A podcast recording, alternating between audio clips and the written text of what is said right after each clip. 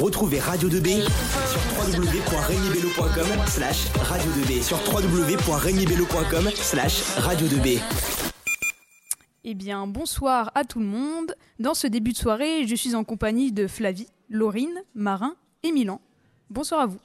Bonsoir. Est-ce que vous allez bien? Ça va, et toi? Oui, ça va. Eh bah, moi, ça va très bien. Eh bah, c'est parti. Je vous laisse commencer à nous parler de la laïcité. Alors euh, d'abord, la laïcité, c'est la liberté de croire associée à la liberté de culte ou liberté de religion, qui constitue un des droits fondamentaux protégés par la Déclaration des droits de l'homme et du citoyen de 1789 et par la Déclaration universelle des droits de l'homme de 1948. Pardon. Mais si nul ne doit être inquiété pour ses opinions, même religieuses, il est également entendu que nul est obligé de croire ou de se soumettre à des convictions étrangères aux siennes. C'est notamment de cet équilibre qu'est née la laïcité, principe central de la République conjuguant euh, la liberté de conscience avec la neutralité et l'impartialité de l'État envers toutes les confessions. La loi du 9 décembre 1905 met un terme au concordat et institue la séparation de l'Église et de l'État. Donc euh, tout d'abord, nous verrons la réduction du pouvoir de l'État. Dans un second temps, nous verrons l'autonomie du citoyen. Ensuite, nous verrons la protection des libertés de croire ou de ne pas croire. Après cela, nous verrons la coexistence des libertés, avant de finir par la laïcité dans les services publics. Donc euh, nous allons voir euh, l'évolution de la laïcité dans la société française à travers les lois et les textes qui jouent un rôle majeur dans son évolution depuis 1789. Donc en 1789 euh, paraît la DDHC, la Déclaration des droits de l'homme et du citoyen, et dans son article 10, euh, qui stipule que nul ne doit être inquiété pour ses opinions, même religieuses, pourvu qu'elles ne troublent pas l'ordre public établi par la loi. En 1801, un concordat est signé entre Napoléon et le pape Pie VII, euh, dans lequel euh, l'État reconnaît euh, le culte catholique comme majoritaire dans l'État français, mais qui n'est pas le culte officiel. Donc l'État va financer l'Église en échange de ses biens post-pré-révolution. En 1882, la loi sur l'enseignement primaire obligatoire remplace l'éducation morale et religieuse par l'éducation morale et civique. En 1905, la loi de séparation des églises et de l'État. L'État cesse de reconnaître salariés et subventionner les cultes. La loi prévoit la création d'associations culturelles pour subvenir aux frais, à l'entretien et à l'exercice public d'un culte. La propriété des édifices culturels appartenant aux établissements publics du culte, mis en place sous le Concordat, est, est transférée à ces nouvelles associations culturelles. En 1989, euh, trois jeunes collégiennes sont interdits d'assister à un cours en raison de ce qui est appelé à l'époque le foulard islamique, mais qui est en réalité, bien sûr, euh, un voile. Donc c'est la première polémique entre l'école laïque et le non-respect de la laïcité en France. Le 10 janvier 1995, le Conseil d'État euh, banalise l'obligation d'assiduité au cours pour les élèves faisant la demande de, de, quitter le cours pour cause religieuse, donc pour notamment aller prier, et plus particulièrement pour les élèves de confession israélite. En 2010, il y a la loi interdisant la dissimulation du visage dans l'espace public et donc euh, le port du voile intégral. En 2013, le ministre de l'Éducation nationale publie la charte de la laïcité à l'école. Celle-ci doit être affichée dans tous les établissements scolaires publics. Donc, euh, euh, nous allons donc voir premièrement la réduction du pouvoir de la religion sur l'État et la société. Donc, premièrement, bah, l'État et les religions en France bah, relatent d'une relation longue et conflictuelle. Tout d'abord, l'actualité de ces dernières années en France a montré bah, de nombreux débats concernant la religion. Donc, euh, ce complexe autour de la religion en France euh, amène à une question centrale qui est comment la société de droit peut-elle aujourd'hui préserver la liberté de croire et celle de ne pas croire? Donc une question qui en, entraîne une autre. Comment le droit peut-il garantir le libre exercice des cultes en France Et comment préserver le droit à l'indifférence religieuse? La solution à ce problème est, euh, par exemple, la réduction du pouvoir de la liberté sur l'État et la société. Donc cette situation peut avoir des conséquences diverses, notamment ça peut entraîner un, un renforcement du contrôle de l'État sur les individus euh, qui s'appelle le totalitarisme parce que ça, limite leur liberté individuelle. Donc, en outre, euh, ça peut entraîner un déséquilibre des pouvoirs et favoriser l'autoritarisme. Il est donc important de trouver un certain contrôle social pour, maintenir l'ordre et la protection bah, des libertés individuelles des citoyens. Il est donc important euh, pour les sociétés de trouver un équilibre entre la nécessité d'ordre public et le respect des libertés individuelles bah, pour préserver une société équilibrée euh, et démocratique. Alors, la question qu'on pourrait se poser, ce serait euh, comment vivre en communauté malgré nos différences? Pour cela, je vais commencer par parler euh, de l'autonomie du citoyen et de la cohésion des libertés. Tout d'abord, je vais définir ce qu'est l'autonomie du citoyen. L'autonomie du citoyen, c'est un principe fondamental dans les sociétés démocratiques où chaque individu est considéré comme un agent moral capable de contribuer affectivement au bien-être de la société. Alors, elle repose sur euh, deux principes euh, soit la liberté que je vais illustrer, mon propos, pardon, avec l'article 4 de la DDHC. Euh, la liberté consiste euh, à pouvoir faire tout ce qui ne nuit pas à autrui. La liberté, c'est aussi la liberté de pouvoir développer ses propres idées, de faire ses propres choix et de prendre la parole sans contrainte. Elle offre aux individus la possibilité d'agir sans être soumis aux autres. Euh, l'autre principe sur lequel euh, se repose l'autonomie du citoyen, c'est la tolérance. Avec euh, l'article 11 de la DDHC, nul ne doit être inquiété pour ses opinions, pardon, pour ses opinions même religieuses, pourvu de leurs manifestations ne troublent pas l'ordre public établi par la loi. Ensuite, nous verrons la protection de la liberté de croire ou de ne pas croire. Donc le principe de la laïcité garantit la liberté de conscience. Elle assure donc aux croyants et aux non-croyants le même droit à la liberté d'expression de leurs croyances ou convictions, par la séparation de l'Église et de l'État, et la neutralité de la puissance publique vis-à-vis de tous les cultes. Il n'y a donc pas de distinction religieuse. Il est entendu que nul n'est obligé de croire ou de se soumettre à des convictions étrangères aux siennes. C'est notamment de cet équilibre qu'est née la laïcité. Le principe de la République et la liberté de conscience avec la neutralité et l'impartialité de l'État envers toutes les confessions. La protection de la liberté de croire ou de ne pas croire est un aspect essentiel de la laïcité.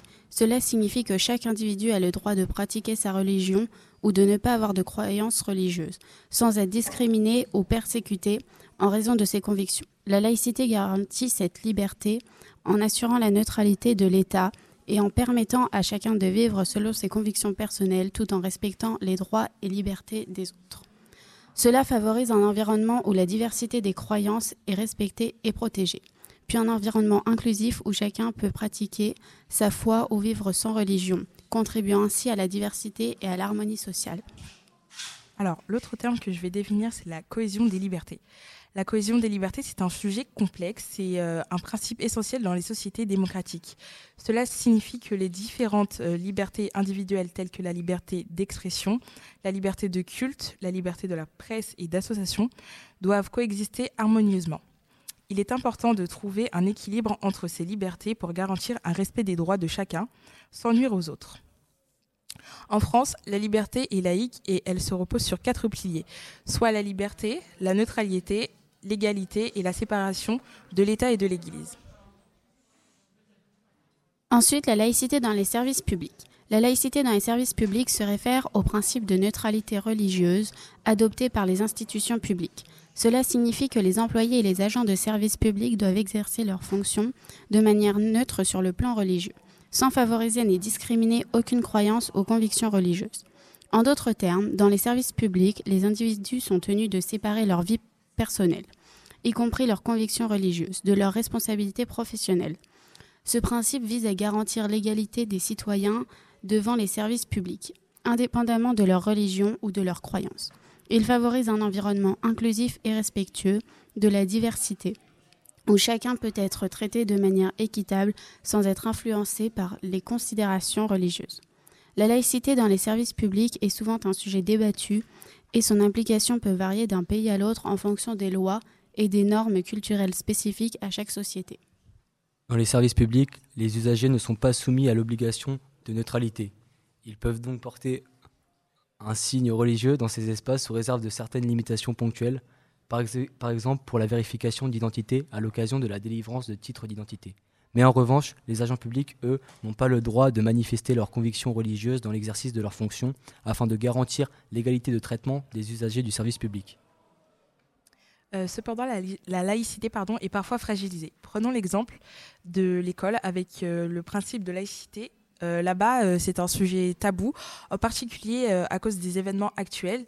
Depuis un certain temps, ces établissements sont confrontés à des remises en cause du principe de la laïcité.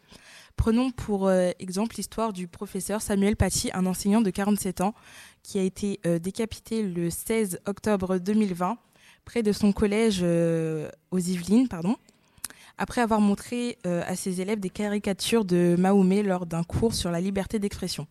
Par ailleurs, suite à cet événement tragique, on peut comprendre que la laïcité fait parfois polémique. Euh, pourquoi la laïcité fait-elle polémique? Le problème de la laïcité peut être le fait qu'il y ait beaucoup de malentendus et euh, un absence de définition juridique précise. Pour conclure, malgré la création de la laïcité et de l'évolution des libertés et des droits de l'homme, la laïcité divise l'opinion publique. En effet, 68% des Français pensent que la laïcité est trop instrumentalisée par les personnalités publiques. Selon une grande partie des citoyens, le port de signes religieux en public n'est en réalité pas un souci pour eux, mais la laïcité sera en réalité due aux intolérances entre communautés religieuses. Nous avons d'ailleurs interrogé des élèves du lycée Rémi Bello sur la laïcité et voilà leurs avis. Que, que l'école a besoin de la laïcité euh, Moi je pense que ouais, la, laïcité c'est vraiment utile euh, à l'école parce que je pense que c'est important euh, voilà, dès, dès, le plus jeune âge quand même de, d'enseigner aux, bah, aux, plus jeunes d'entre nous, aux élèves, de, voilà, de tous s'accepter les uns les autres, de ne pas faire de différence, euh, etc. Et, voilà. Deuxième question avec un élève de terminale du lycée Rémi Bello. Alors, selon toi, l'islam est-il compatible avec la laïcité? Bah, je pense que oui, il n'y a pas de problème, même si c'est vrai que je pense que c'est un peu compliqué parce que c'est quand même une, religion où il y a des codes vestimentaires, euh, des signes vraiment très ostentatoires euh, pour pratiquer sa religion. Du coup, je pense que ça peut être quand même un petit peu compliqué, mais je ne vois pas pourquoi ce serait impossible. Question numéro 3. La laïcité devrait-elle assouplir ses principes? Non, je pense pas. Elle est très bien comme ça. Les religions, les cultures ou les modes de vie doivent être respectés et c'est ce pourquoi la laïcité elle existe. Question numéro 4 avec une élève de terminale. Selon toi, à partir de quel moment dépasse-t-on les limites de la laïcité?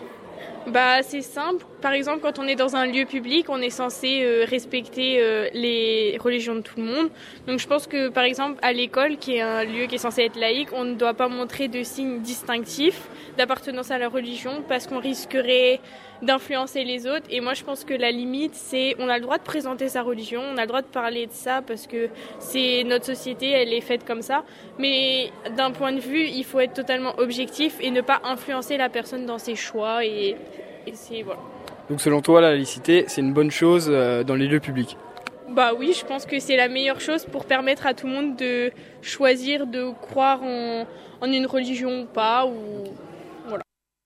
Question numéro 5 avec une élève de première. Donc que penses-tu de la laïcité? Et euh, selon toi est-elle utile à la société?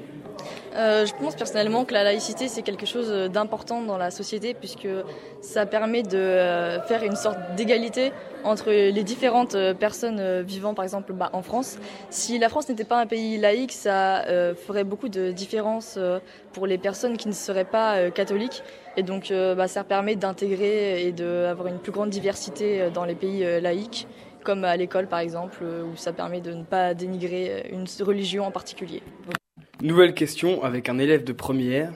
Penses-tu que la laïcité est utile à la société? Pour moi, la laïcité, c'est utile à la société car ça garantit la liberté de conscience. La laïcité garantit aux croyants et aux non-croyants le même droit à la liberté d'expression. De leur croyance, ça permet une égalité de tous et le droit de croire ou de ne pas croire une religion. Question numéro 6 avec une élève de première du lycée Rémi Bello.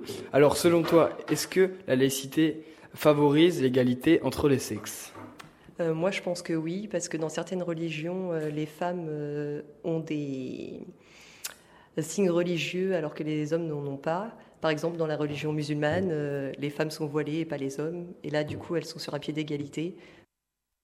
Sur ce, notre émission est terminée. J'espère que ça vous aura plu. Et sur ce, on vous laisse. Eh bien, merci à vous. On vous souhaite une bonne soirée.